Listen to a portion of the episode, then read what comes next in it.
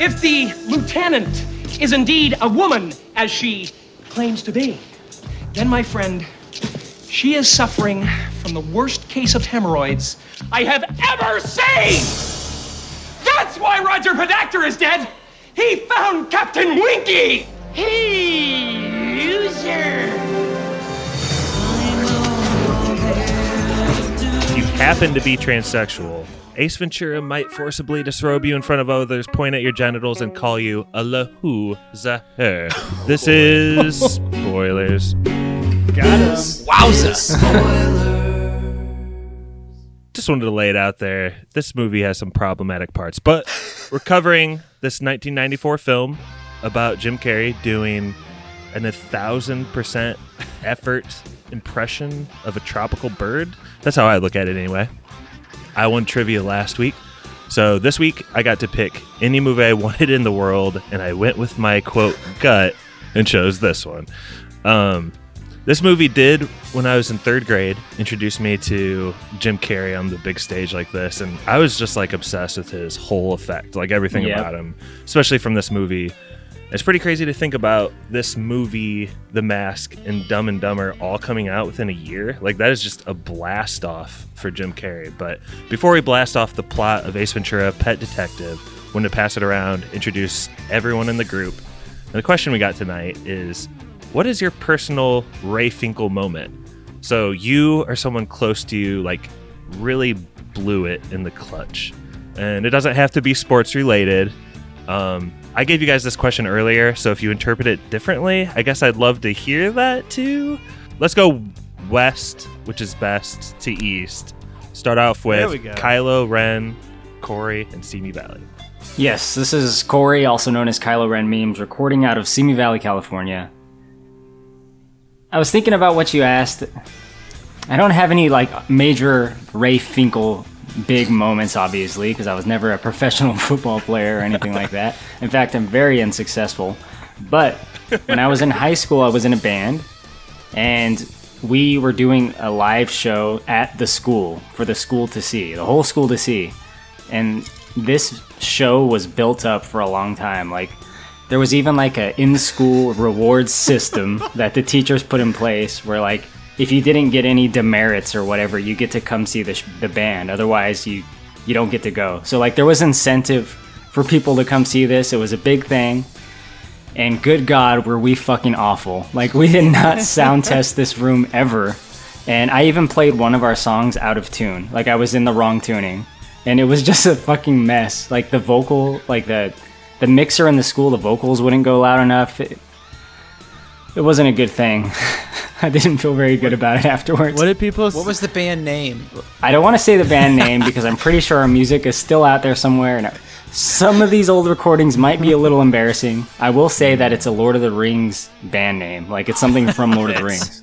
Uh, we'll get that band name and we'll put in the show notes. Uh, who's next? Pappy, you're all the way in Denver, right? Yes. This is Pappy. Now we're gonna do that. We're gonna play that music at the end of the episode. So stick around for that. Uh, but this is Pappy recording from Louisville, Colorado. Uh, I've been pretty lucky in my career, and I had a job for a while. I was like supporting this meeting application, and they would sometimes like fly me places to support like large professional meetings. And uh, I, I got to go to Rome actually, and I, and I was presenting in front. It's like it was like a big deal. Like they're flying me out there and everything, and I'm presenting in front of like 300. I don't want to give away like what industry I'm in, but like 300 like professional, very serious professional people. And I plug in my iPhone, and I pull up the app, and I start showing like the functionality that they're gonna need to have for the conference, and my screen gets flooded with a text message from my mom. Love you, honey. Have a good day in Rome. XO, XO, XO. and I just like That's panicked. the cutest Ray Finkel ever. I tried to like X out of it right away, and I was like, "Ah, see, you can still get text messages while you use the app. It's like a feature." And like none of them really laughed. They were all like very serious. I don't know if they spoke English, but that was that was probably the biggest Ray Finkel moment in my career. Pappy, I thought you were gonna say that uh like the spoilers chat pop, like popped up on your on your phone while you were doing this. That would be a disaster. Oh my! Oh, that was Bags. Like what Josh did to me in front of my boss. Oh no. Something happened. What happened, Stevie? No, don't worry about it. Shoof. Stevie, you're up next. Okay, I totally misread your question. I thought you were saying what sports moment led you to almost lose your mind. That's fair. Um, But my Ray Finkel moment happened as a young child. Uh, Pappy and I were very involved in the Catholic Church growing up, and when you're involved with Catholic Church, you have to you have to serve. Oh, no. Pretty much, it's either bringing out the Bible, or bringing out the cross, you know, ringing bells. It's it's a it's a whole boy. show. Pap was a pro. I never was. But on my first time serving, I was in charge of bringing out the holy water, and my whole family came to like watch me be a server boy. It was a whole thing. And as I was bringing it out to pour the holy water on the priest's hands, I dropped the glass containing all the holy water, and it just shattered so loud in the middle of service. It, it was rough. I after that, like I never wanted to be like a good like good at serving at all. It was it was just awful. Father Joe's an asshole too. He was the scariest. Person. Oh, like if you messed like- up, like he was a nice guy, but if you messed up serving, If you messed up, it was an affront to God. Like it was like so he was mad at like you. knew I was about he, he knew I was about to cry. This young, you know, portly eight year old not knowing what he's doing, and um, he so calmly just said, "Go to the back and grab the other one." Like which made me think like it had happened before but i'm guessing i'm like a story in the church somewhere like remember that asshole that dropped the holy water So how old you were you, Stevie, when you were hurting the Bible and hurting God? uh i was eight years old when i was affronting god I'm sorry about that, my man. I- As a as a non-Catholic, how like how much holy water do they do they keep on tap? Like a lot when they're out of holy water, they put a little golden. when they're out of holy water, they put a little golden Hey. chalice over the tap. Actually, I I think I'm up. Yeah. And when I played basketball, like I finally was a good player when I was a senior. And in the sectional, so it's like the tournament in Indiana, one loss and you're out. We were playing Penn. It's like towards the end of the game, we were up by like eight. But I was just doing an out of bounds pass, and Adrian, who was our point guard, was getting pressured. I just basically like threw it straight to the guy guarding him, and then in the out of bounds play ensuing to that, I threw it to that like same guy again, and all pulled of a a sudden we're water boy up- twice we're up by four now, and I'm just out of the game. it's pretty devastating. Uh, luckily, we went on to win, so I didn't completely Ray Finkel it. But um, in a in a change to spoilers geography, I think we're gonna head up north to Michigan. Yeah, we're not going west to east. is Ann Arbor east or west of Fort Wayne? I don't know. I just I just checked it. It's east. Oh, still? I still? want you to go anyway. I'm sick of bouncing around. Go, Jordan. Oh go. man. Okay, so we're going with two high school sectional uh, stories in a row here. Sorry, this is Jordan recording from Ann Arbor, Brother. Ypsilanti, Michigan. First time recording up north.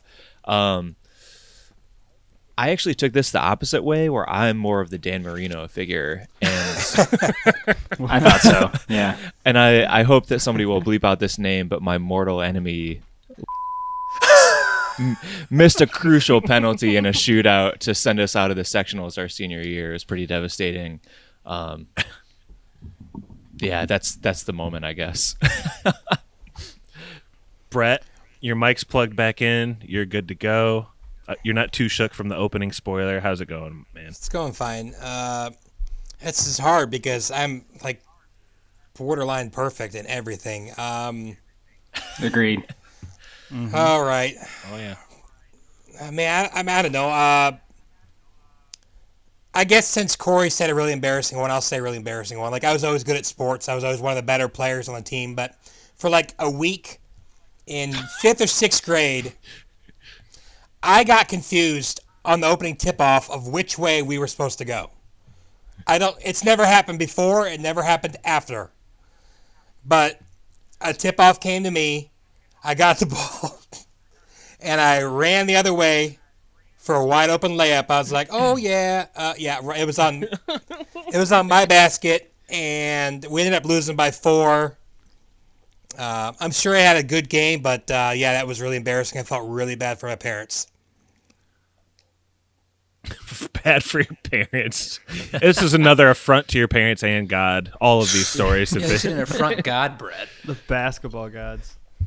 okay. Well, let's get into Ace Ventura. Uh, I'm glad you got to know all of us so personally, so quick.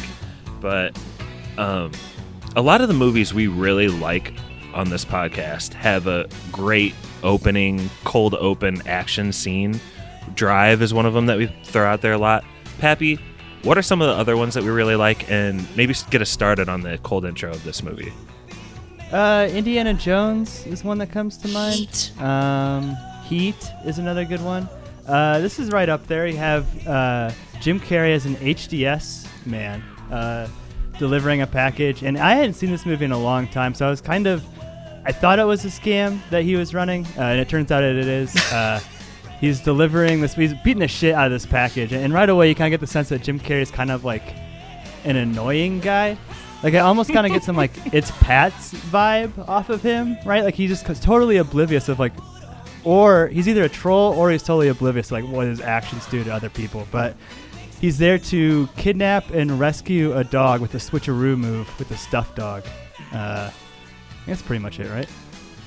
He is kind of a jerk to a lot of people, isn't he? Yeah, he's a bad dude. I mean, like he seems like he's almost on the spectrum, right? Like for Gets real. the he- job he- done, man. Is it because it's one of two things? Is he a troll or is he just like oblivious to what he's doing? Because he is he like just like messing th- with everybody? I think it's a little I think the writers, I think the writers and Tom Shadyac are maybe aware of that, and so like also in this opening scene, you get weird. You hardly can like relate to him, Ace, but then you also see that he, uh, women are very ingratiated to him, right, Brett? Yeah, I would. The, yeah, I guess. I mean, there's Well, there's a scene where like in, in there's three attractive women in the movie, and they all like Ace at some point. Yeah, basically. Yeah. And like in this first one, he gets that dog, he takes it back to the owner, and instead of taking his payment, he takes a oral fellation or something. Um, A fellation? Brett, I that really did want to go with you with the next question though, because me and you have been terrible renters in the past together, way back in the day. so, what is Brett's home, or what is Ace's home life like, and like, what is his rental situation? And it all plays into like, he doesn't have cash on hand right now, right? Yeah, he's got a. He's.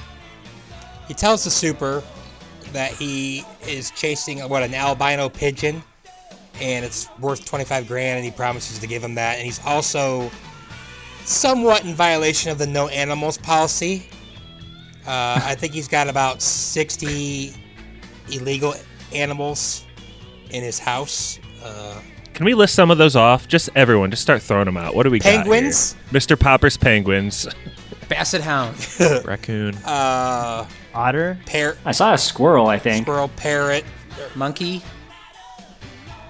Oh, yeah, he's got the monkey, which he carries over to the sequel, the little monkey, Spike, I think it's called. Plays a bigger role in the second one in that opening scene. He gets more character development, yeah. Like an iguana. Much more of an asshole in the second one. Iguana. Parrot. There's a couple of shots where it's kind of impressive how many animals actually got in the same room as Jim Carrey. But Brett, you can go on here. with with oh uh that's kind of the renting thing i mean he's got all these animals there and he uh the they're they apparently they're very well trained. I mean that kind of goes with what ace says during the movie. He's got a kinship with them.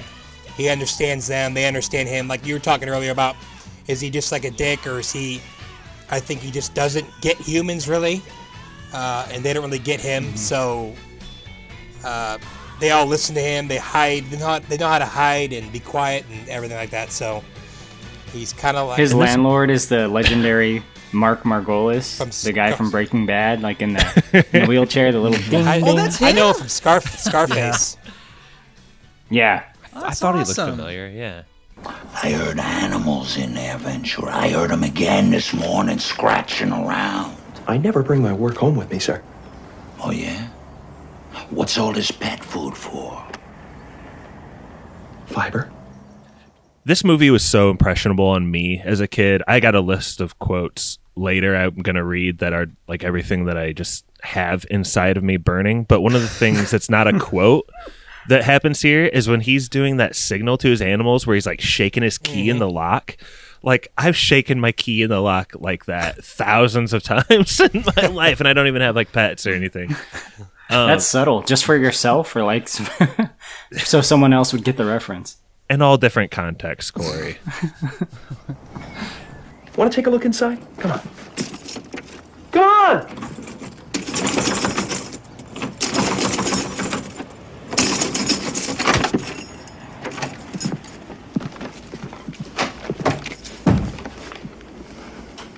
Go ahead.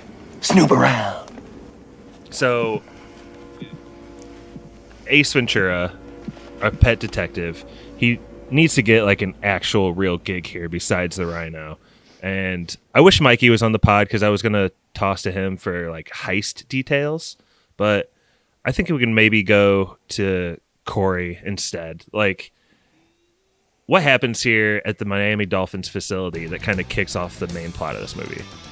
Well, the main plot of the movie is that the Miami Dolphins like mascot, which is a real dolphin that they've trained to like kick little field goals, gets kidnapped. So there's some, you know, faceless goons come in and uh, someone's behind the scenes. We don't ever see their face, but it definitely looks like a man based on the way their hands look. She had man hands. Total man hands. And uh, I don't know, Snowflake the dolphin is is abducted by this group. And for some reason, the ringleader, who's not actually involved in like carrying by hand the dolphin, also has to go in there, dip their hand in the water for a little bit. peculiar reason. Ringleader, that's good. the ring bearer. Well, kind of before we get to Ace's clue and what sets him on his way, like I think we've seen Ace be cocky and weird in several situations now. His home life, now his work life, and even a little bit his romantic life. Stevie, got my first Stevie question for you tonight. Oh boy, what is up?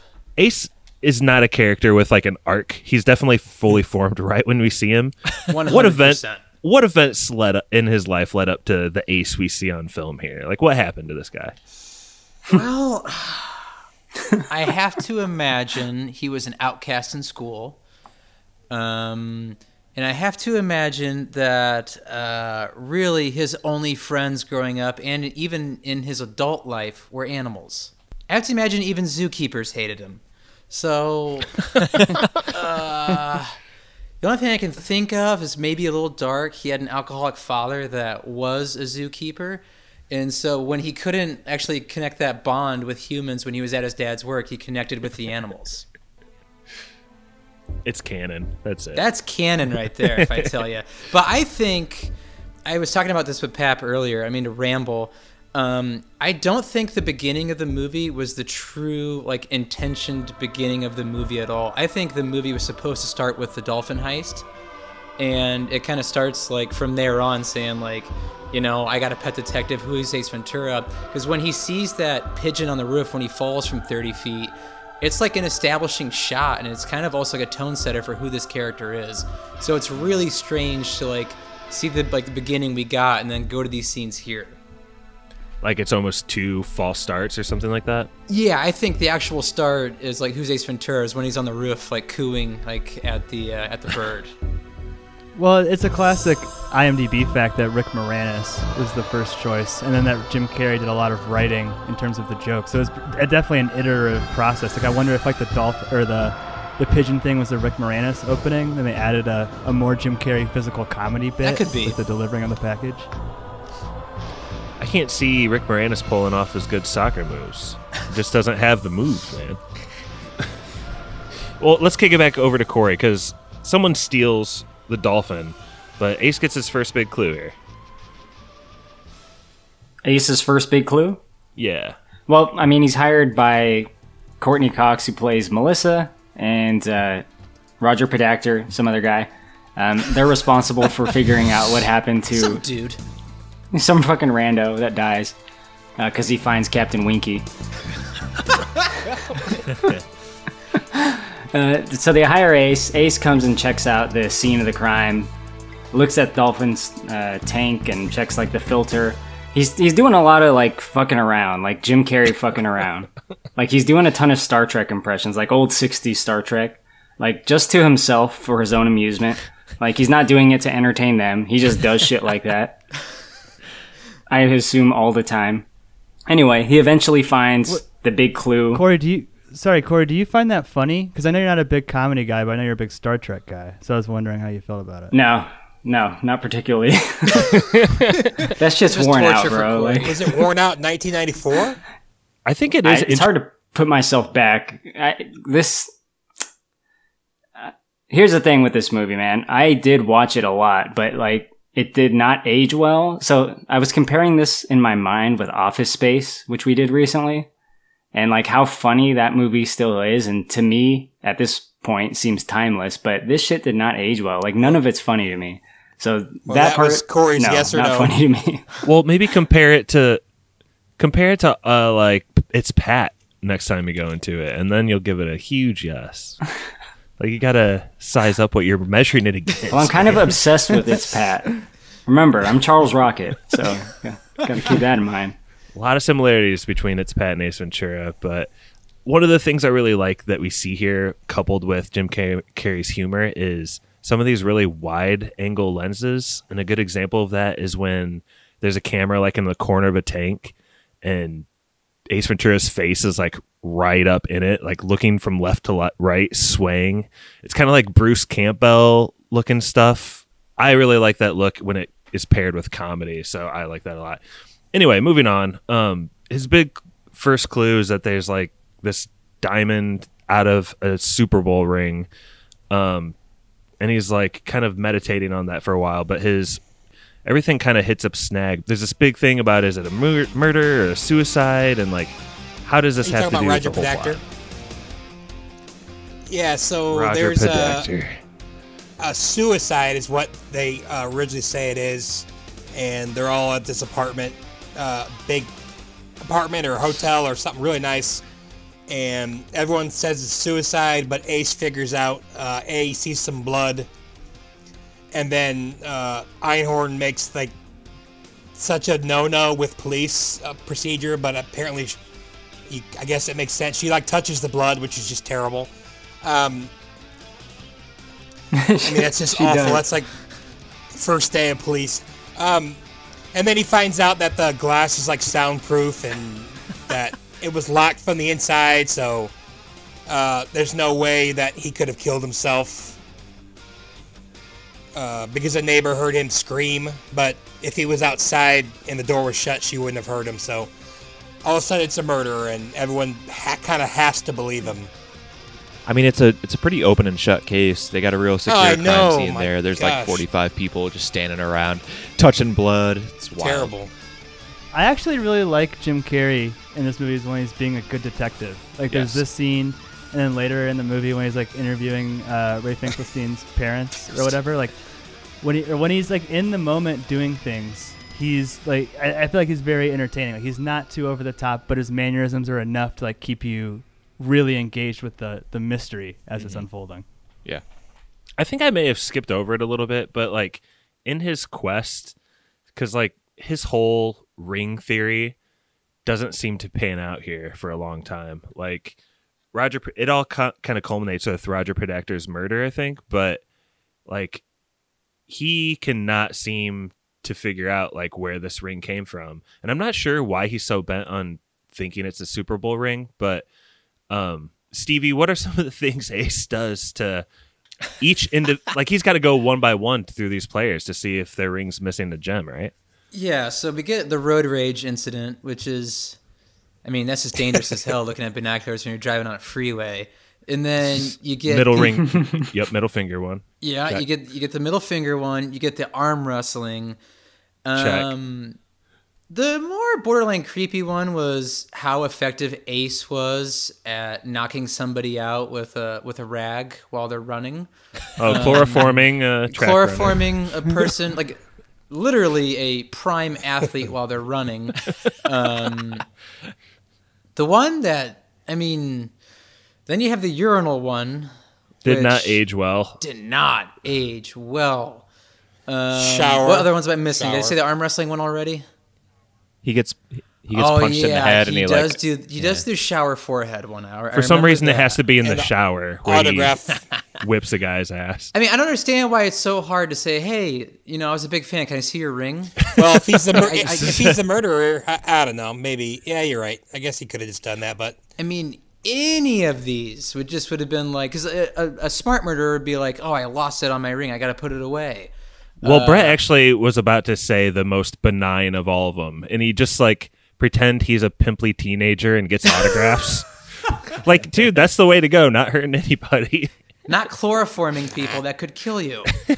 The only one we He's missed. just sitting in a mailbox. yes, That's that's, my good one, yeah. favorite. it's so Looney Tunes. He's hiding in a mailbox. It's so fucking stupid though. It's not a Super Bowl ring. It's an AFC Championship ring that these people are wearing in the shower while they work out. What the hell? What that doesn't even make any sense. Even a billionaire. while they kidnap dolphins. it's so dumb. hey, Pappy, how many AFC championship has you won? I I wouldn't. What, what, do they even give those out? Would you wear a memory of your the most tragic Super Bowl loss of all time constantly? Well, do do players even wear these championship rings, or don't they just put them like in a trophy room? Oh no, they wear them in the shower all the time at the gym. My brother, Or my brother had track. one, and he, he wore he wore it for a little bit, uh, like a year or two, but they stopped doing that. Oh, what a NFL team did he play for? Guys for? wear like their high school class rings. He didn't play for. He got a conference championship for uh, college. oh shit, not bad. So there is a certain segment of people that do wear these type of things forever, I would guess, and they have just kind of said for plot purposes that that just happens to be every Miami Dolphin from this team. They made a Is that especially when they're committing heists. Yeah. Even to the point where a billionaire landowner is also wearing the AFC Championship ring at his party. uh, let's please not forget that scene. Jordan, briefly just take us through the scene because it has some parts that I thought were really funny when I was nine. Uh, yeah, I mean, Ace goes to uh, what's his name, Robert Camp. He goes to like his, his party with um, Melissa, who's the Dolphins like staffer person, um, and he has Melissa basically distract Robert, who seems really into her, and he sneaks out through the bathroom, locks the door, and manages to like almost get eaten by a shark. And I don't think he really finds much of anything in all of his adventures until the very end of the night when he like steals a quick glance at Robert Camp's hand. Am I wrong there? No, at the end of the party, he like grabs his whole arm and like. Do you remember that with Camp like awkwardly pulling away from him, and he also has a cane, and he's so Yeah, he's like, mad but Yeah. s- What the fuck staying are you doing? dignified. I, I got two things real quick. One is that's what Udo Kier, Udo whatever, Kier. three movie cl- three movie club. Mm-hmm.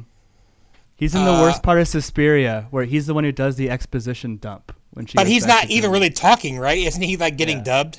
Basically, yeah.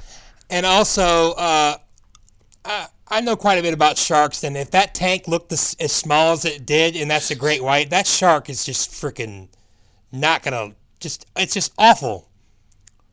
Like you mean it's like you know what I'm talking inhumane? Yeah, but he's. I mean, he's got to swim to live, and just swimming in a tight circle like that. Yeah, that'd be bad. real dizzy. you don't know how deep that tank goes. Tank's tank's I- deep. I couldn't remember what happened in this still- part. I had figured that like Ace was gonna somehow end up like in the tank behind the party or something like that. I was hoping for that. I think Udo Kier is probably my favorite bit of this whole movie. I just, I don't know. He he's not like funny, but I just like him. Like his like concerned and bewildered facial expressions when like Ace is talking to him. Like, I don't know. He just does it perfectly. Well, we kind of get into what you're talking about too, Corey, where Ace Ventura tends to do a lot of things that uh, entertain himself, which is a really weird character choice for Jim Carrey to make. But like, he does the Mission Impossible moves completely unnecessarily, like all the way to this tank. Um, so we get a quick Mission Impossible reference, and then I don't know, Pappy, did you enjoy the Jaws shout out at all here? Did you? Did you take I anything like Mission positive from? Impossible. I like the Mission Impossible stuff more than the Jaws reference. Like the music plays, and it is some pretty great. Like I said, phys- he's a master of physical comedy, and his energy level is just at an 11. It reminded me a lot. I just happened to watch Aladdin the night before I watched this, and it reminded me a lot of like Robin Williams' performance in that, where he's just like, his energy is just driving the movie forward and carrying every part of the movie. I, I, so I thought that was cool. And then the when he comes out of the bathroom and like, don't go in there, that's like a pretty classic line, right? That's like a meme. Yeah, that's like the big trailer moment from what I remember. And this movie is only 86 mo- minutes too. So if they like cut out him walking for 3 minutes, it's an 83 minute movie. but kind of Can we talk about that now? Isn't there like a deleted scene or alternate cuts or something? We had a group thread discussion. Yeah. So after he checks out the tank, which is the scene that I was describing earlier, um, my VHS copy and a few of us apparently had a moment where he comes out and he talks to the press, and I think he's Okay, okay, okay. that's it. He's what is he doing? A German thing, Brett? Yeah, German because his name's like Heinz or Crowns or something. I don't know. Yeah. Yeah, I mean I remember that being like one of the highlights of the movie for me as a kid. Who the hell is that? That's uh Heinz gets velvet. I am trainer of dolphins. You want to talk to the dolphin? You talk to me. What happened to the regular trainer? What happened to him? What happened to me? Seven years I'm with Siegfried. We are making the dolphins disappear, and then Roy is coming with the white tiger and the stuffing in the pants, and I'm gone. where is Snowflake? Why do you care about the dolphin? Do you know him? Does he call you at home? Do you have a dorsal fin? To train the dolphin, you must think like the dolphin. You must be getting inside the dolphin's head and communicating. I'm saying to Snowflake, "Aga, aga, aga, aga, aga," and he is saying, "Aga, aga." It's strange that like the Netflix and I guess DVD doesn't have it. Pappy, you were saying you like looked it up. It's not on the DVD. It wasn't in the original theatrical cut. It was on the VHS, and then it's not on the Blu-ray. So go figure. I don't have any details on why those decisions were made. Probably to sell more copies of Ace Ventura to people. There's like a longer footage. cut. There's like a cut scene, and you could actually. This is like the only one I could actually tell. If I'm not mistaken, I could be wrong, but at the beginning, when he's at the Cannibal Corpse concert, to me, there's obviously a cut scene when he like gets thrown into the little basement area, and he's like, "Gee, thanks." I think I remember them being a longer Cannibal Corpse scene, and mercifully, they cut that because Cannibal Corpse is the freaking worst band of all time. I, I do like that moment too when you just have to like your mind fills in the gap why someone might throw Ace Ventura into a wall. Like I get it. Then bro. you watch like ten more minutes, you're like, oh yeah, I get it. But I think there's a. I think he tries the mosh, is what happens. Yeah, I, I remember the scene uh, when they actually, if you watch it on TV, uh, a lot of the deleted scenes are on there. And I remember my brother had a bet with someone once because he was like talking about a scene later in a bar. My brother's like, "That's not in the movie." He's like, "Oh, I promise it is." And he's like, "That's yeah, it's a cut scene, and it's super jarring when you watch it on TV because it's all these cut scenes that like someone like me or Corey or Josh who grew up watching this we'd never seen before. And And it's with also- an 85 minute movie, so weird. It's also just jarring because it's Cannibal Corpse, and apparently Jim Carrey was really adamant that they at least be shown and heard, at least to some extent. Like, I think they wanted to cut even more of this out, but It is Like- strange to see like a band like that in a movie like this. Definitely strange. Corey, Corey, was your band better than that? Uh, that day. no, I don't think so. Corey, this is very much again like it's Pat though, like a weird real life artist, like Ween in It's Pat, Cannibal Corpse in this. It's just bizarre, but but we determined that Ween is the greatest band of all time on the Right. It's Pat podcast. yeah. Shout out to Ed from Yogis. we were talking about things that like this movie has like stuck with us.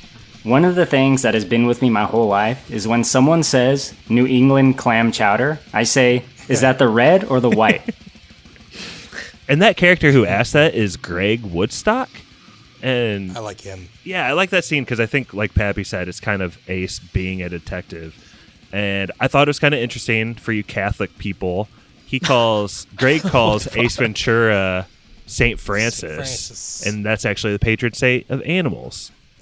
Animals. Yeah. Mm-hmm. And then they call each other Mandingo and Mana Manoshevitz after that? Man, mangina. N- no. But anyway, I researched and Googled those terms and could find nothing. So if anyone wants to write in, tell me what the heck they're talking about after the St. Francis comment. Hey, St. Francis, how's it going? Super, and thank you for asking. I hope you're having a lovely day. Do you? Don't I? So what are you up to, Mandinga? Just watching the fishes, man, old Shevitz. I, what I like about that little interaction is that they seem to like that's Ace Ventura's like match, like his equal. No one else really is his equal in his mind, at least in that way. And I feel like that guy is, or maybe like a mentor figure in a way. I don't know. That'd have been a great plot twist if he was Ray Finkel. or just the bad guy. Oh God, broke his heart. New England clam chowder. What's the other term, Josh? Mandingo and what? Manoshevitz. Oh, that's a wine, right? It's a Jewish wine, Manischewitz. By the way, But what would be the significance of him calling him that? Like, I couldn't find anything that makes sense, I should say. well, I found Brett, just leave it for a call to action to the audience. Let them write in and tell us.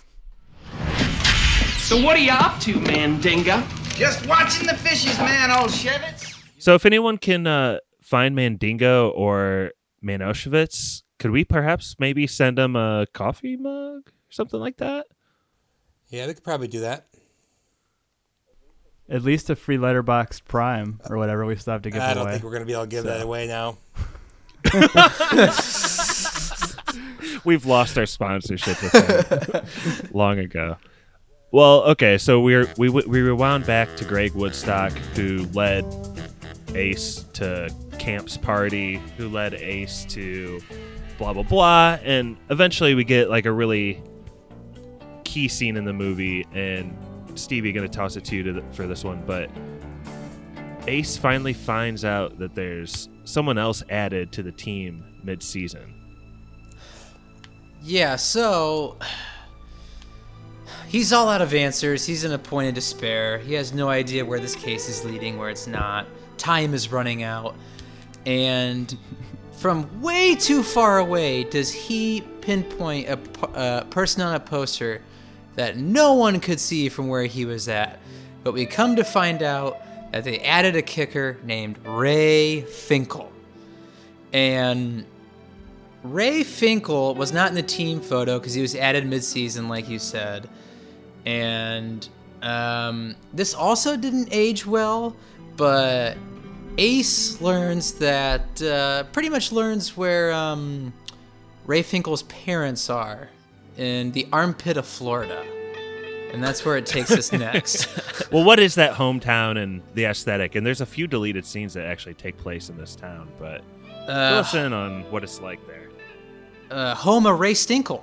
Um, but uh, yeah, it just seems kind of one of those forgotten towns. Like they used to have a plant, and the plant shut down, and everything went to the wayside. But Ray Pink, Ray Finkel's parents never left because his mom thought he was coming home at any moment. But one thing I always tried to do growing up when um, Ray's dad pulls the shotgun, I always tried to do that speech as a kid, and I could never just get it quite right. Like that's as far as like my Ace Ventura quoting went. Can you give it a try now for us? No, but what in my in my youth, I could probably get it close. Well, I'll what tell is it like? At least start it, and then I'll play the clip. He does a. And that's all I got for you. What do you know about Ray Finkel? Soccer style kicker, graduated from Collier High, June 1976. Stetson University honors graduate, class of 1980. Holds two NCAA Division I records, one for most points in a season, one for distance. Former nicknamed the Mule, the first and only pro athlete ever to come out of Collier County, and one hell of a model American. Soccer style kicker. I could still do my rock speech, but you know. Can we get the rock speech? No, no, no. Wait, Stevie, what didn't age well about this part? I love this part. This is might be my favorite part of the whole movie. Well, it's just kind of linking mental health to becoming uh, transgender transsexual. Like if you lose your mind, is Oh, what's I going to happen to you. That kind of thing. That's what didn't age well, Pap. There's also some That- casual dementia with the grandma that's played for laughs. Li- Well, I don't have a problem. That's definitely down the road for when he finds that out. He has no clue here Yeah. for that part. This is like this is like when he goes in the room. Then the room is just like laces out, painted everywhere in blood. Die, Dan. He's, he's quite the sportsman, isn't he? To movie club. What else was she in? Ghostbusters. Oh, duh. Oh, of course, Nice yeah. Opening scene. Yep. Great cold open in that movie. Oh yeah. So, so Jordan, uh, Ace meets the parents, and they're like sweet but on edge because like the villagers still remember the Super Bowl and hate Ray Finkel, and they've had a lot of death threats. But Ace poses townspeople. again. Ace kind of poses as like a boy who just is obsessed with Ray Finkel, and he goes up to his room. He plugs in this display, and he plays a movie. And I guess I want to toss it to you to to, to explain to maybe a non-sports person like what actually happened to Ray Finkel in the game. Um, the Dolphins were losing by two points towards the end of the game, and he misses. I think they say it's like a 26 yard field goal, Something like which that. is Chip for all you non sports people very short. Um, I didn't feel like very much of a sports person when I had to like actually think about this. Like, wait, did, this didn't actually happen, right? No. And, yeah. My young Um, self thought it was a true story. I I did too. um, my young self yesterday. Um, It's true in one of the source code dimensions. Five seconds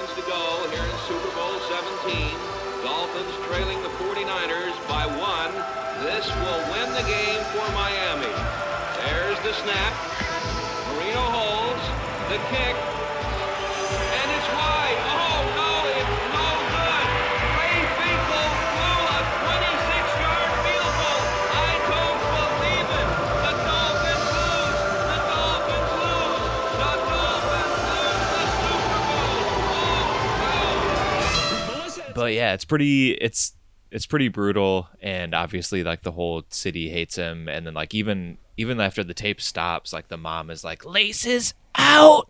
and what's that whole thing about? What does laces out mean? Like why? what? I, I'm not a football yeah, guy, you man. uh, if the laces are uh, in, uh, it's you don't you don't get as flush of a kick on the ball. I mean, it's if you see like a kick in an NFL or college game that's shanked. Honestly, if you look at the replay, a lot of times the laces are in. That's why the holder gets it, puts it down, and spins it.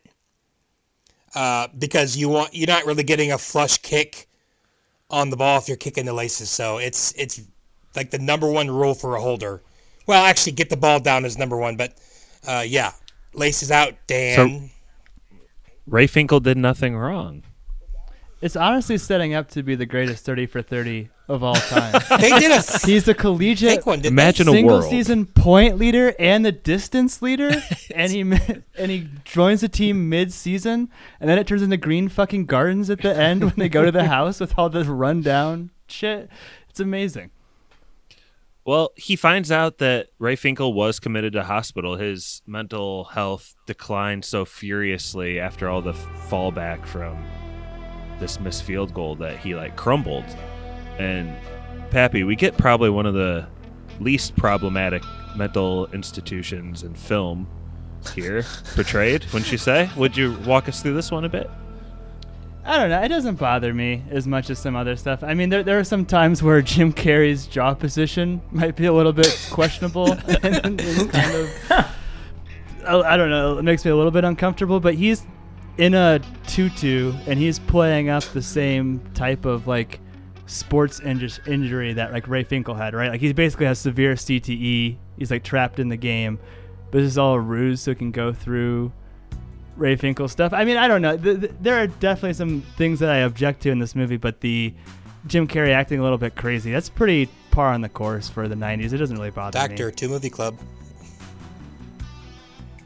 I want to make some possible podcast history here. And one of my favorite, most memorable, unforgettable parts of this movie is when Ace Ventura does one of his plays as the mental patient in slow motion and then backwards.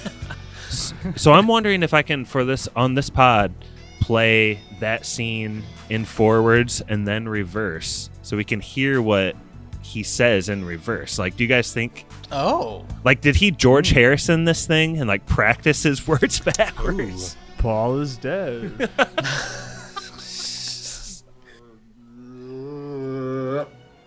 Let's see that in an instant replay.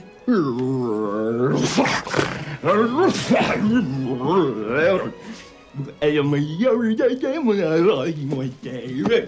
Ấy, giờ cái tôi đi lại giờ đấy. Đi bị bài nữa. Yeah. Every head, you know, you're like, I'm going to you right here, man.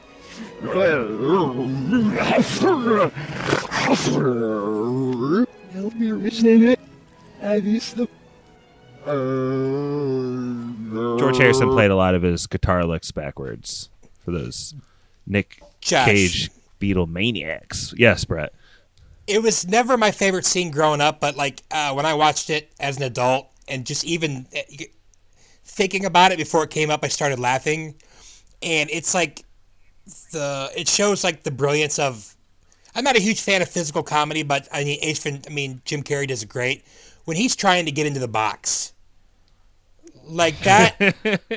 it like makes me cringe thinking about how frustrating that would have been in real life. But it's so funny. Like, I- I'm guessing they just did it like a couple times and picked the best one. But like, I think it's so amazing. It looks so funny. He's trying so hard to get in the box, and he just—it's not happening. It's so good to me.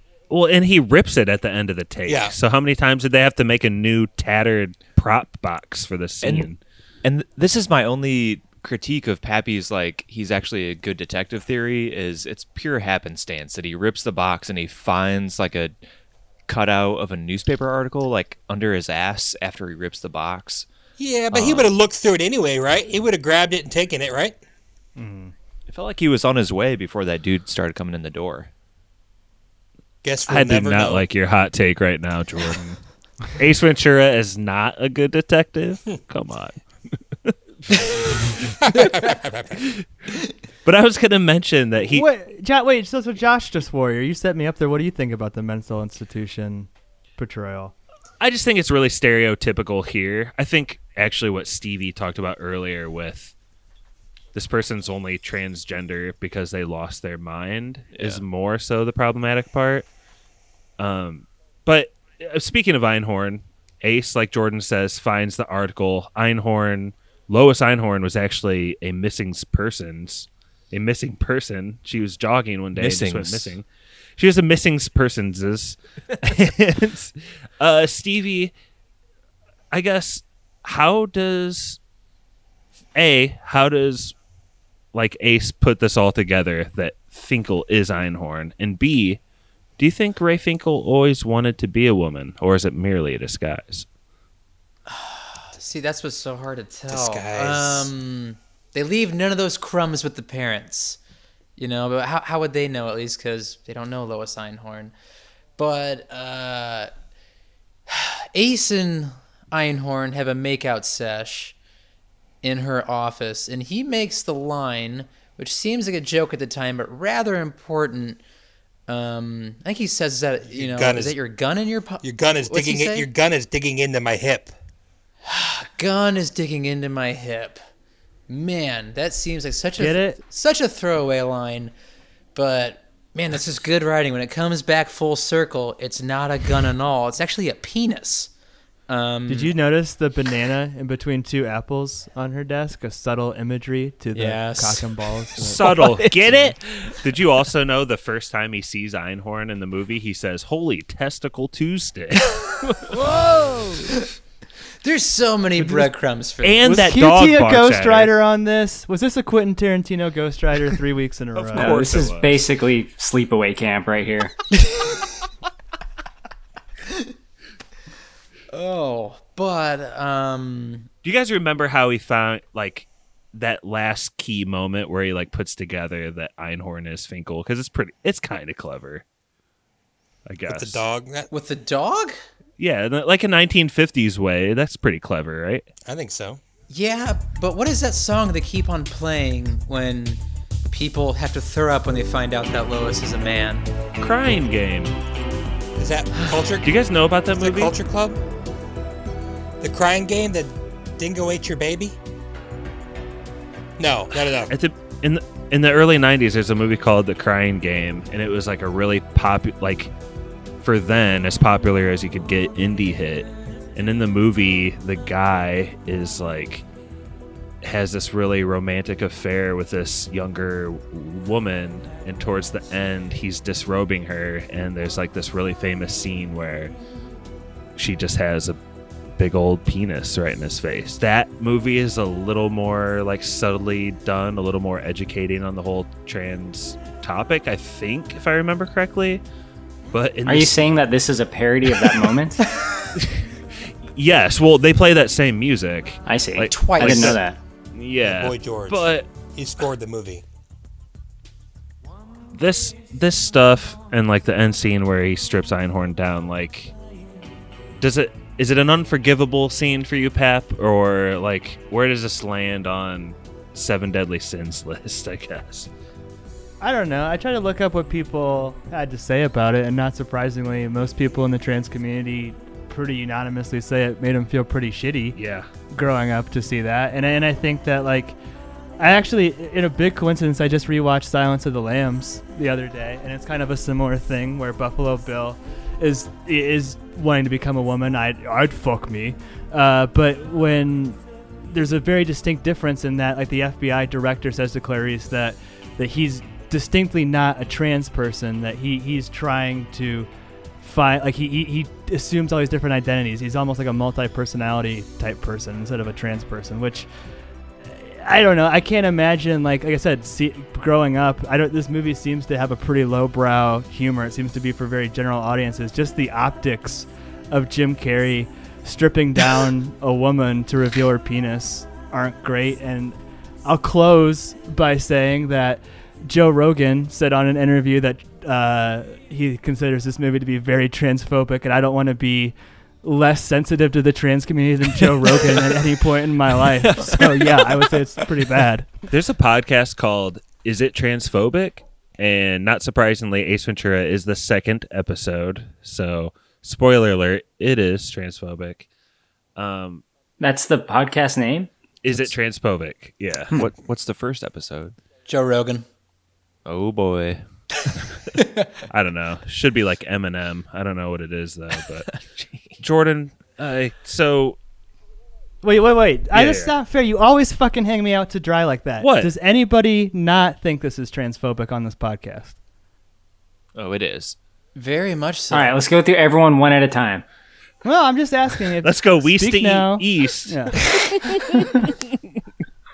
so we're all in agreement. I thought that was a good. Okay. I thought that was a good call, Pappy. I mean, if anyone has anything else to say, I would love to give him a space. I mean, Pappy to- obviously picked you for a reason because you're like I'm just tired of getting intelligent hung out and with well all spoken of on the these so, all of the SJW questions get hung out to me, and I gotta expose. You literally myself. called me the social justice warrior. How can you say I call you out? What do you mean? That's fair.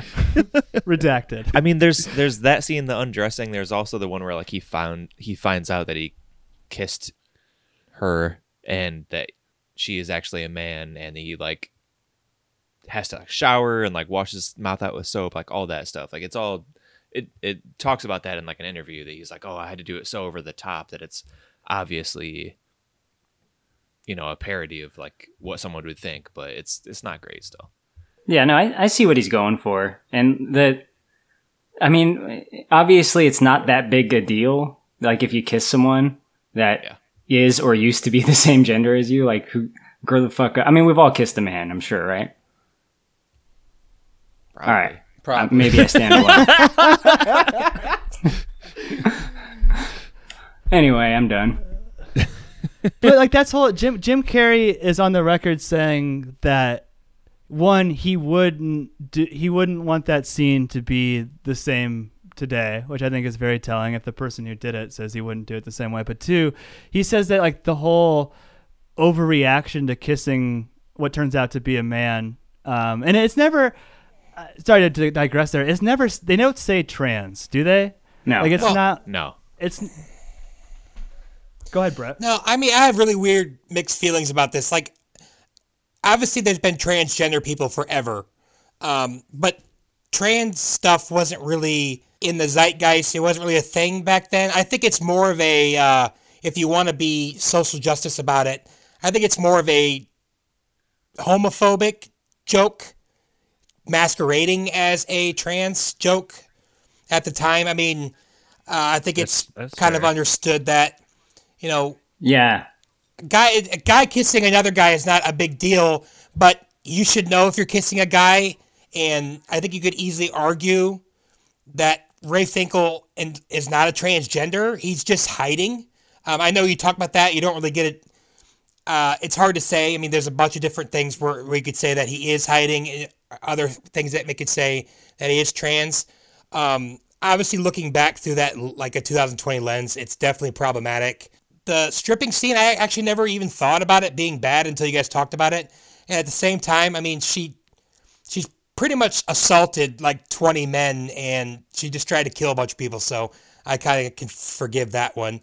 But I don't know. I think it's. Does it, everyone get my homophobic? I mean, because tra- Yeah, trans wasn't really a thing back there. The joke is they kissed a man, not like a woman who's pretend, uh, not pretending, a woman who is a man, or well, in this case, pretending to be a woman. I don't know. It's just Yeah. and like looking back, It's like looking a- back, it's definitely transphobic. I think anyone who'd be lucky enough to kiss Sean Young, even a dude who looked like Sean Young, come on. I, I, I think it's more of a homophobic thing as opposed to, and I, I think you could argue that is not as well. But I, I- that was my thing. I have no problem with you guys' incredulity. I know you guys. I just I have weird feelings about it, and I think I hate. I'm actually I know I I'm hundred percent with you, but like uh, Jim Carrey's like defense. Well, two things. One, Silence of the Lambs came out three years before this, and they do go out of the way to explicitly say that person is not trans. That person is masquerading as a trans person. So I mean, it was at least to some extent in the zeitgeist enough where some creators were were sensitive to that. But Jim Carrey's whole defense of that is that he yeah, I'm totally with you on that point that he he's being a homophobe and he- he says now that you're supposed to laugh at Ace Ventura as a homophobe. But I just I don't know if that worked for me only because of the fact that like Jim Carrey is so magnetic, right? Like I like Jim Carrey in that it's hard to swallow that that like interesting dynamic good detective is also like a super homophobic person. That kind of like, just changes the whole flavor of the just, character. again, I just don't. I mean, there's there's a lot of e- even if it's not the Jim Carrey character, there's a lot of like when they find out, there's just a lot of like ew, like that kind of thing. That's it's I not thought, it's not great. I I always thought the joke more was that she just kisses. She likes kissing people. I mean, every single person on the force she's kissed. By the way, a lot of the time that we've seen her do it, she's not getting consent from anybody. But that's a different story for a different day. You should get to choose. I don't know. I I, under, I understand. I, I, I didn't mean to. Just one last. I, th- I think we're all on the I same think page. don't don't Yeah, get me wrong. Transvestite, uh, transvestite, like as Josh said, transsexual was in the lexicon of the back then. I'm just saying that transgender's kind of be taking its own thing. But I mean, obviously, transvestites were a thing. Did he actually say transgender in Silence of Lambs, or did he say transvestite? He says uh, it's actually not that great. He says transvestites are docile people by nature, so he does kind of Oh like stereotype them all there. But I mean, at least they went out of their way to say this this psycho killer is not a, a, a transsexual person. Well, transsexual guess- and transvestite are different. Yeah, yeah, yeah. I know what you meant. But just as a kid seeing this, and I've talked a couple times about how impressionable this movie was on me. Again, I think just seeing the woman or the man who's quote trying to be a woman as such a negative thing is and it's not like all this movie's fault because like this movie is probably way more popular than it ever should have been or deserved to be. But also as a kid i was confused as to if they were all just disgusted because they were looking at hemorrhoids. Like i didn't exactly get because he's like this is a penis or the worst case of hemorrhoids i've ever seen I didn't get it as a kid. I thought that it was just chopped. I thought it was just chopped off penis in his. I mean, no, I just thought it looked unnatural. when I was a kid, I yeah, I didn't know what was going on. So It's really weird. Einhorn's doing this like weird psycho dance, I guess, because she's in such pain because the balls are like pushed. I think she's lost her mind. Oh I my think she went back. I think she reverted back to. I mean, mental health. Her whole existence for the last decade or what's so has been revenge, and she didn't get it, and now she's exposed literally and figuratively.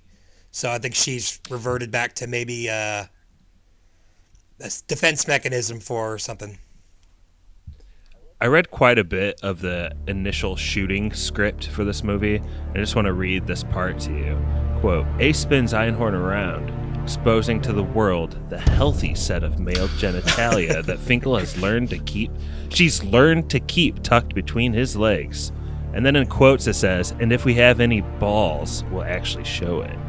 Which I just think is a weird line note in a script, so I wanted to get that out into the world. George Lucas write that? oh my gosh.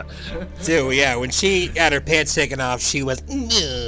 Written and directed by Rian Johnson.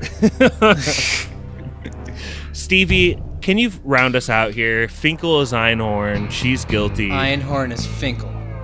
But Ray, sorry, not Ray Finkel, but sorry, Ace Ventura hooks up with Marino and they kind of ride into the sunset. How does the movie end? So that's another confusing thing is I thought the pigeon was going to be a great, like a way bigger deal than it was, uh, but it just wasn't. But uh, I imagine, if I remember correctly, the uh, Dolphins ended up winning the Super Bowl. Did they say? Um, what's that? Just, I think it ends at halftime. Actually, the movie ends when it's still. Yeah, it ends up with him beating up the God, that Philadelphia part Eagle makes guy. me laugh so much. Sorry, go ahead. Steve. Yeah, so that that mascot uh, chases away the albino pigeon. It does come into play.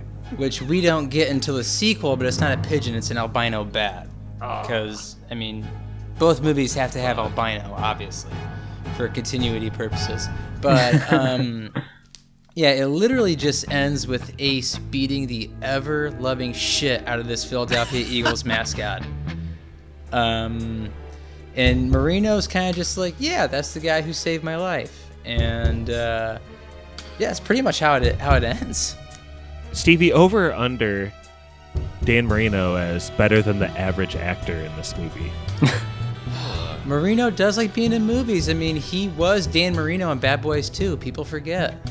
Um, It's like Kathy Griffin. He likes to play himself. He likes to play himself. Uh, Marino is better than average. I would No. say. I'd say No. he'd be great if not for that line when he's getting carried out when he's like, "What is the rewrites?" Like, like anyone with a brain could have just been like, "We're gonna just not have that in there." What is It's this, just- a rewrite? Can I get a cut? Is there an executive producer nearby? Lights, Yeah, camera, action? Like, I mean, it's also strange that like cut. you have, I mean, in the '90s, one of the most famous quarterbacks of all time, and you're not going to have security on set, or he's not going to have his own security with him. Very strange. A lot of security things in this movie, like how the Dolphins owner at the beginning of the movie puts like the whole impetus of this missing dolphin on the ops guy and the chief Yeah. publicist. I never thought about that. That gets a little beneath them. It's kind of like the security's job, or at least like the grounds people. I don't know. Or that the dolphin is just hanging out in like an above ground pool. Yeah, that's weird. all night. well, this is spoilers, and we just got through the movie's plot. Usually, we like to go into a little segment where we just kind of throw out some tidbits or favorite parts. So, guys, what were your tidbits and favorite parts? this last couple weeks and just in general, I think uh, I think it was one of some of you know like I think Tim Dawson and I really like to do it, but I've been doing it for the last couple weeks. Just, I'll just say lovely party. Peter was invited and like move my lips around. I don't know why that cracks me up so much. So just wanted to say that. The line, "Oh, the bitch," did make me laugh. It's just such a, it's a really good misdirection. it got me. I have to steal Kylo's. My sister and I watched this movie quite a bit growing up, and we go to Florida every year as a family. But um, when we get New England clam chowder down there, none of my family gets it except for my sister. When we go, is that the red or the white? Like Yep. that stayed with me my entire life. So there you go. Well, Josh, I know you had some quotes that stuck with you your whole life. I also have a couple, so we'll see if there's any crossover here.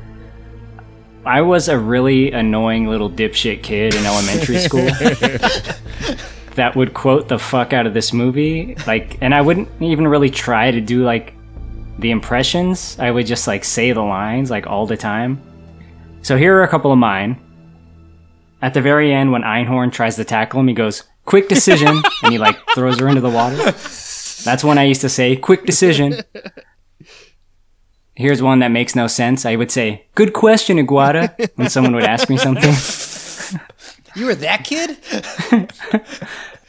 Die of gonorrhea and rotten hell. Oh my god. I thought that was a fucking good zinger. and uh, this was probably one I used the most. If I'm not back in five minutes, just wait longer. That's a great dad joke that I use to this day, actually. what are some of yours, John? I Josh? was saving those for my yes or no, actually, Kylo. So, or Corey, Corey Kylo, Jordan. Do you remember me watching this? It, like, did you like this? You're a few years younger than me. I'm very curious as what just your idea of this movie is. It's really weird because I remember watching it with you like a ton. But when we actually started the movie, I was like, I have no idea what actually happens here. Like, it was actually, it seemed like a pretty fresh watch. Um, I actually, I, I had a question though. I, I kept asking myself, like, who is this movie for? Because there's some pretty serious shit in here. There's like multiple sex scenes, a lot of like cursing, and also a suicide. And I can't figure out like what what's the target audience for this because it seems like you guys liked it as kids and like obviously I did. I watched it a bunch with you, brother Josh. Is that what it is? But so many like eight to twelve year olds loved it too. You know. Yeah, yeah, that's what I'm This saying. is a It's like four it- quadrant film. This is for the entire family. You're probably right. oh, I mean, families probably went to go see this in theaters. One hundred percent.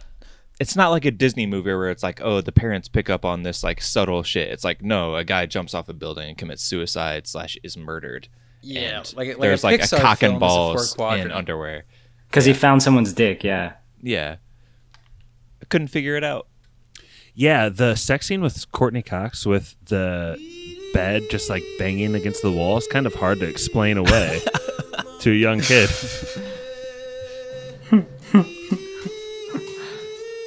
Sounds like that might be about all of the tidbits. We're tapering out a bit here. So let's get into yes or no's. Uh, let's just go in the same order we did, even though it wasn't exactly west to east at the top of the pod. So, Corey, you're first. Okay. It's a no dog. Not good. not funny. I don't like it. It didn't age well. uh, Jim Carrey bothers me. Tone Loc is in this movie for some reason. I don't know, man. I don't really like anything about this, uh, except for maybe doing this podcast on it. So that's pretty cool, I guess. uh, no, yeah, I shouldn't be that harsh. I like Udo Kier. I like the little, the very small bit we get with Mr. Shickadance fucking on Ace Ventura's ass. He's the landlord. Sean Young's pretty cool. She's a good looking lady. That's it. No. Pat. Yeah, it's a no dog A for no me as well. Um, I I actually do think that you should see this movie, especially if you're younger than us and maybe it wasn't a part of you. One, just because I think that the gender stuff is interesting, and I think people younger than us are even more interested than that in that, and so I, I think it's interesting to see how tastes have changed. But two, we, we really kind of downplayed this, but I think you should see this movie because this is the coming out party of the last great big screen comedy star. I mean, I, Adam Sandler's had a life on Netflix, but I don't think there will ever be a person in you know box office movies, a box office draw, comedy movies as big as Jim Carrey, and like his year in '94 is such a monster year. Whether or not I like this movie, I do like those other two movies a little bit more, Mask and Dumb and Dumber. Uh, he's great. His energy level is great. I think the physical comedy he does is great. I, I don't like a lot of the jokes though. It just didn't make me laugh. A lot of times, a lot of the words aren't funny, but Jim Carrey's body language does amuse me. I, I think the film's at war with itself a lot. Like it doesn't know if it wants us to like Jim Carrey or not like Jim Carrey. I think it suffers for that. And yeah, the the stuff at the end with the the transgender stuff is, is pretty gross. So it's a it's a no dog for me. But I do think it's a worth worthy checkout uh, if you haven't seen it. Uh, who is next? Stevie? Ah, sure, I'll go. Um, this is a no dog. Um, I think the memory of this movie is greater than the actual experience. I remember liking it as a kid, but like as I grow older, like I just didn't find myself laughing, like really that much at all. And this movie, I mean, is problematic uh, as far as like social social issues go, and this treatment of like homophobia and transphobia, but also just, I mean, I didn't really understand like the movie was spliced together in a very strange way. It was hard for me to watch, um, especially just just because I mean it's kind of skit comedy. Ace Ventura has no arc whatsoever. Like he, it, it's just strange. So um, yeah, this is a no dog. I think I went next. Um, Also, one more Oh, thing, yeah. Josh, care if I Yeah, interject? Kylo brought up Tone Loc. Um, he was in a movie that came out a little bit after this, which is the greatest bank robbery movie of all time called Heat. If you haven't watched that movie, stop what you're doing and watch it. Classics. Please. Man, I thought you were gonna give Sh- Surf Ninjas a shout out. and Surf Ninjas too. Tone Loc had, had a run. Heat is I mean, classic spoilers. Bebe's kids. Yeah. Uh, yeah. Just watch Heat. Episode 89. and I'm Spoilers. probably gonna do a three-hour commentary on that movie at some point for this podcast. So just watch it. So some lines from this movie from Jim Carrey that will never leave my lexicon. Alrighty then. If I'm not back in five minutes, just wait longer. Like a glove. Lahu Zahur. And this last one might be my favorite, even though it's not from Jim Carrey, but when the mascot from the Eagles says, Yeah, blow me. like I use that all the time in elementary school and I had no idea what it meant. So You shouldn't say that to your students. What? what? When I was in elementary school. Good joke, Kyle. Um, I'll give this movie a soft yes, just because mostly I picked it. I think Jim Carrey, he's a funny guy. He's classic cinema character, and if you want to really like study him and like kind of like Pappy said, like his coming out party, like this is it. And you got to watch this and The Mask and Dumb and Dumber and probably like Batman Forever and The Cable Guy too. Liar, yeah, liar. like there's some of his that you I think have to watch to really see where he and all of us were kind of at at the time. But just for the nostalgia alone, and despite the problematic parts, which do not age well, um, I'll give it a super soft yes. So let's head on up Whoa. north to Hey. my brother Jordan. Up up net. Uh, my opinion. I edited that part of me out, so that makes no sense what you just said. oh man. Um, it's it's gonna be a soft no for me. It was gonna be a hard no, but I'm gonna channel my money Mike here and like thank Christ that it was only like an hour and 27 minutes or something like that. Um, so it wasn't too bad. Pappy, we can have a maybe after credits discussion or a, a thread discussion about like big kickoffs for comedians because I think there's a, a few contenders there. Um, Like who? yeah, it's a weird one. I did learn that I think Steve Carell and Will Ferrell would be would be up there. Will Ferrell. I could see that. Yeah. I don't know if Will Ferrell reached the same heights as Jim Carrey, but It's I, I think it's close at least.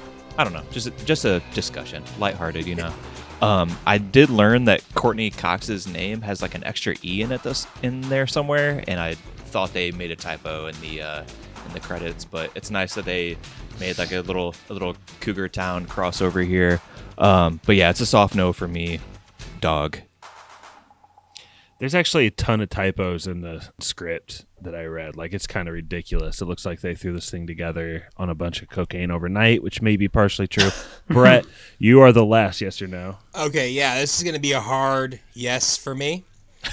Let's Um, go. I make it a rule not to judge old movies by different lenses. That's not what I do. Um, I enjoyed this. Uh, sure, I, if you heard my speech earlier, again, and I hope I, I hope I said that respectfully because I, I, I meant nothing but respect for it. But I, yeah, so, uh, yeah, I think this movie's hilarious. Still, I mean, obviously, it's not as hilarious as it was when I was a kid, um, but there's still so many things that I say. Uh, like I will say, like a glove, um, and like I said, the Yeah. uh, lovely party and. Uh, I, I just enjoy this movie. Uh, I, I've watched it maybe, you know, every every couple of years. I watch it in college a bunch and uh, watch it whenever it's on TV. So it wasn't like, oh wow, this is not as funny as it was when I was a kid because I've watched it growing up. So uh, definitely a hard yes for me. Uh, also, uh, somebody asked about Tone Loc earlier. Funnily enough, his second biggest song was called "Funky Cold Medina," and it is kind of about a potion that allows you to date rape people. And funnily enough, the person he's trying to get with turns out to be a crossdresser. So um, maybe that's why he's in the movie. That's like Jordan and I's dad's like favorite song. he knows every That's word. considered a very I'm not even problematic joking. song these days. But again, I don't do that. So uh, I respect and everything, all you guys' stuff, but I don't look at it that way. And uh, hard yes. Brett, what's your more memorable line? That lovely party line or Jay and Silent Bob? Oh, what a lovely tea party. Probably the Jim Carrey one. There's other Jay and Ah. Silent Bob quotes I like more probably. No ticket. No ticket. He doesn't know who the Force is. anyway, moving on. Um, one last tidbit I wanted to give out before we hit up trivia is that a lot of people know that Ace Ventura's character is basically based on a lot of the characters he did in In Living Color, the early 90s like sketch show with the Wayans brothers. But he actually, like, this blew my mind researching for this pod. The term alrighty then actually stems from that show too, and is from a character he played called Overly Confident Gay Man. Gay Man. And I'm going to play a clip of that now, and when we come back, we're going to hit up trivia. Hi. Hi. Is this line for heterosexuals only? Uh, no. Good, because I'm gay. Uh, all right. Uh, yeah. Hey, let's go have a drink. I know a bar called the Pile Driver. You might be interested. Shall we go? Excuse me, everyone. Gay people coming through. So who's ready for trivia? Yeah. We've played this game before, and we're not going to play Mikey's version. We're going to play Josh's version. It's called Movie Golf.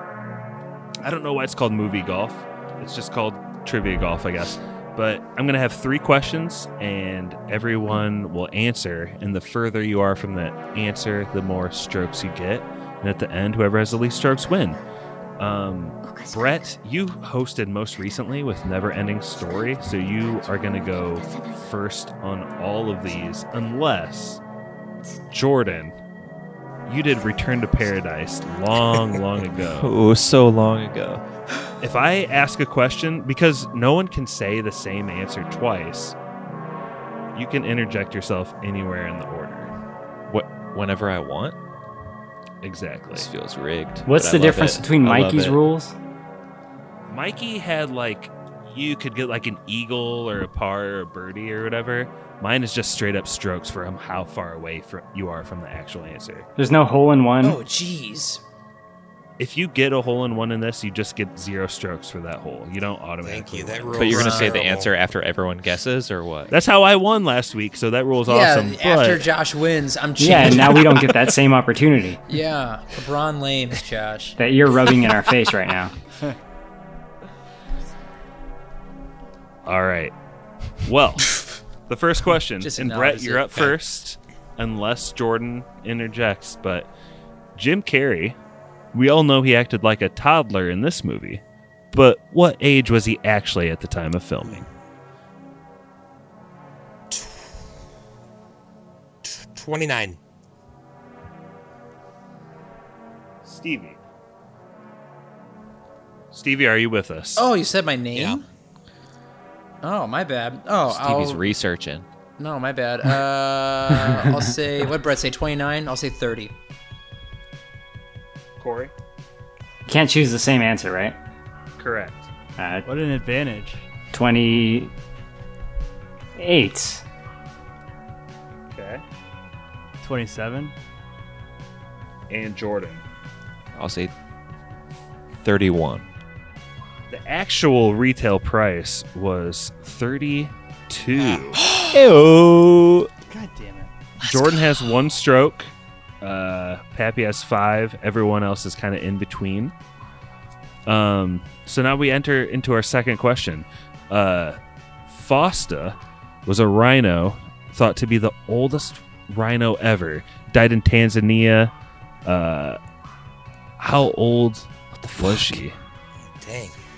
Brett. I have no idea how. We love animal questions on this pod. It's the best. I will say uh, 31. Basically the same age as Jim Carrey. Stevie. Uh, rhinos? How long do rhinos even live? I'll say 47. I chose this question because uh, I, I basically chose Ace Ventura 1 so I can get to Ace Ventura 2 on the spot. Corey, you're up. What was Stevie's? 47? He said 47. 50. Pat. 51. Jode. 52. Jode. the actual retail How's it price. Not great, Bob. This Fausta the Rhino, who was first sighted in the Nora, Nor- uh, how do you say it, Pap? Good Ganora Nora crater. Bora, I don't know. I've never been. Uh, They found her when she was like three, and she died when she was fifty-seven. Jordan's closest again with a total strokes of. Looks six. like we're not. I feel Young Guns 2 coming. Looks like we're not doing spoilers for to another six months. Oh come on, Pappy, you're at eleven. Corey, you're also at eleven. Uh, Stevie, you're at twelve. So there's a big cluster in there. And Brett with the guess of thirty-one. Ouch. Twenty-six points on that. So you're at twenty-nine. Wait, that can't be right. Brett, Yeah, Brett, don't don't yeah, feel that's bad because Josh one time guessed that a wolf weighs like fifty thousand pounds. So He guessed 1,400 pounds on the gray, and I'll never let him well down. documented. That's a big wolf. guys. anyway, the last question, and I had a joke leading up to this, but so I guess I'll just say this can joke anyway. But the Man, Grey episode I- 135. The spoilers. I haven't seen this many animals on film since Swiss Family Robinson. Oh, no. Since Mm, so, my question is, how many animals did they bring to set in Swiss Family Robinson? Fuck. Christ, on camera or just to set? Ugh. Are these the ones they tortured, or the one they, or the ones they filmed? Oh boy. I think they tortured all of them. All right. Yeah. Do they do they count the ones that died, or were those covered up? In Well, the I haven't seen Switch Family Robinson in 25 years, so I will say 106. what? Whoa! It seems like a lot. Got to got to go big. Brett said 106. Brett said 106. Yep. I think he's 15 strokes off. Uh, let's go uh 176 there, Bob. Oh my. Everyone thought 106 was a lot, and Stevie ups it by 70. Corey. I don't even. I just trusted my gut there, Bob. Uh, 105. It's getting political, folks. Pappy? Uh, Jordan, this Jordan, this is your last chance I'm good, I'm to good. move your order. Okay. Wait Give for me the Pat. guesses again. Yes, Sorry. Brett said 106. Stevie said What's up with that, Corey? 176. Why, Corey? And Corey tucked right in right below Brett with 105. 107. 104. God damn it. what is, is Stevie win? So the actual amount of animals um, to set, they brought one tiger, two anacondas, six hyenas. This is bullshit already. Four They killed zebras. four tigers on set. Excuse me, Jordan. Four zebras, six six ostriches, two elephants, two giant tortoises, eight dogs, forty monkeys, oh, and oh, there it is. one hundred flamingos. Oh no! Putting the total at one seventy one. No way! What? You are the Let's winner go! with seventeen total strokes in, t- in the trivia. Stevie golf guy. Big golf guy Huge golf nowadays. Josh, we golfing tomorrow? I think we're golfing tomorrow, bro. Are we, but no, for before, real, are, are we golfing? So I'll book the tea time now. Yeah, I know what you're talking about. We'll golf, but Okay, good. before we get to that, let's throw it to Spoiler Man so that Stevie can think of an actual thing, which is our movie for next week. Let's Take go. it away, Spoiler Man. Spoiler Man here. Now you can check us out on Spotify, YouTube, Stitcher, Apple, and Google Podcasts. If you enjoyed what you heard today, subscribe on SoundCloud or iTunes. Twitter is at spoilers underscore pod. Our Instagram is podcast spoilers. It's lit. And we're back. Thanks for sticking with us through Spoiler Man there. Um, I hope you guys like his voice as much as we do, right, Pap? He says we paid him five bucks for like 300 shows.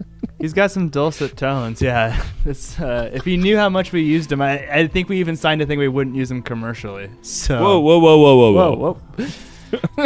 Stevie, you won trivia with your great guess of 176 animals in Swiss Family Let's Robinson. go. What movie do you want to cover next week? Oh, I was gonna pick a Van Damme, and I did, we're just gonna have to. Wait. I was gonna do a hard target, but we're just gonna have to wait. Um, Pap reminded me of a movie from my childhood that I watched so many times that is such a blatant knockoff of Star Wars, and I love this movie. We're gonna do 1984's The Last Starfighter. Hmm. Which I, I, I'm guessing no one has seen it. it.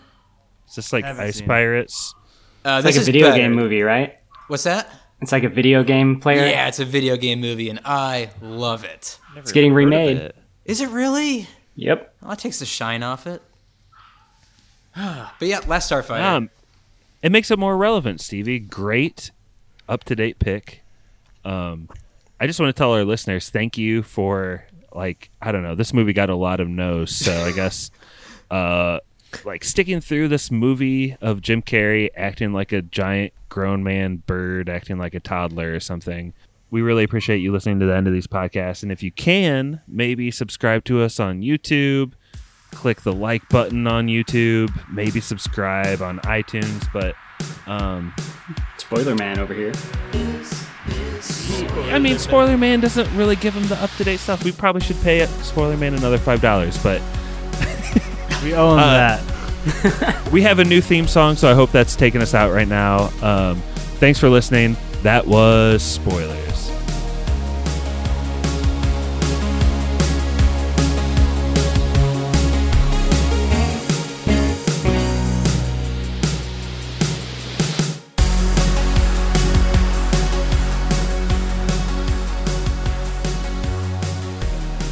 I would judge you. Of course, it's not going to be good. It's the high school band. Is it Elvin related, Corey? What? Is it like Elven? You said it was Lord of the Rings. Is it like an elf? That's the biggest hint I'm gonna give. It's a Lord of the Rings. Is it orc blood with an exclamation not gonna point at the end? Can you at least tell us what race it deals with? Orc, men, Orc blood We- would be a great metal elvish. Uh, is it the Mire? Is it the humans or the Maya? orcs? Is it called We Cannot Wield It? Yeah, is it a quote? Uh, it's actually so. Nah, you know. No, Corey! Ah, please! Corey, please. We can, I'm we doing can a Google t-shirts. search of it right now. Please tell me the hijack is still running for It's all still these- running. You No, can't, it's like, not very good. You cannot dangle something out like that and Yeah. then never You tell. got- you bake the cake, you gotta serve it, Corey. The band is called. Let's go. he muted his mic. What? What is the band called? Come on! I made her leave. Oh no! This is a new spoilers mystery that we will uncover. Don't worry. It's just a matter of time, Corey. It's gonna be on your terms or our terms at this point. Man, many people have been doxxed.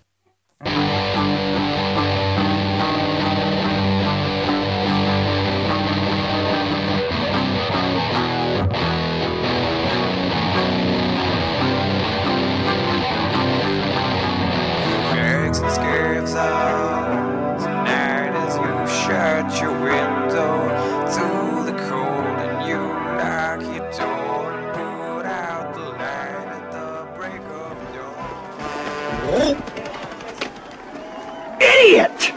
What? Do you realize what you just done? You just cost me 25 grand, Polly. Yeah? Blow me. That was Spoilers.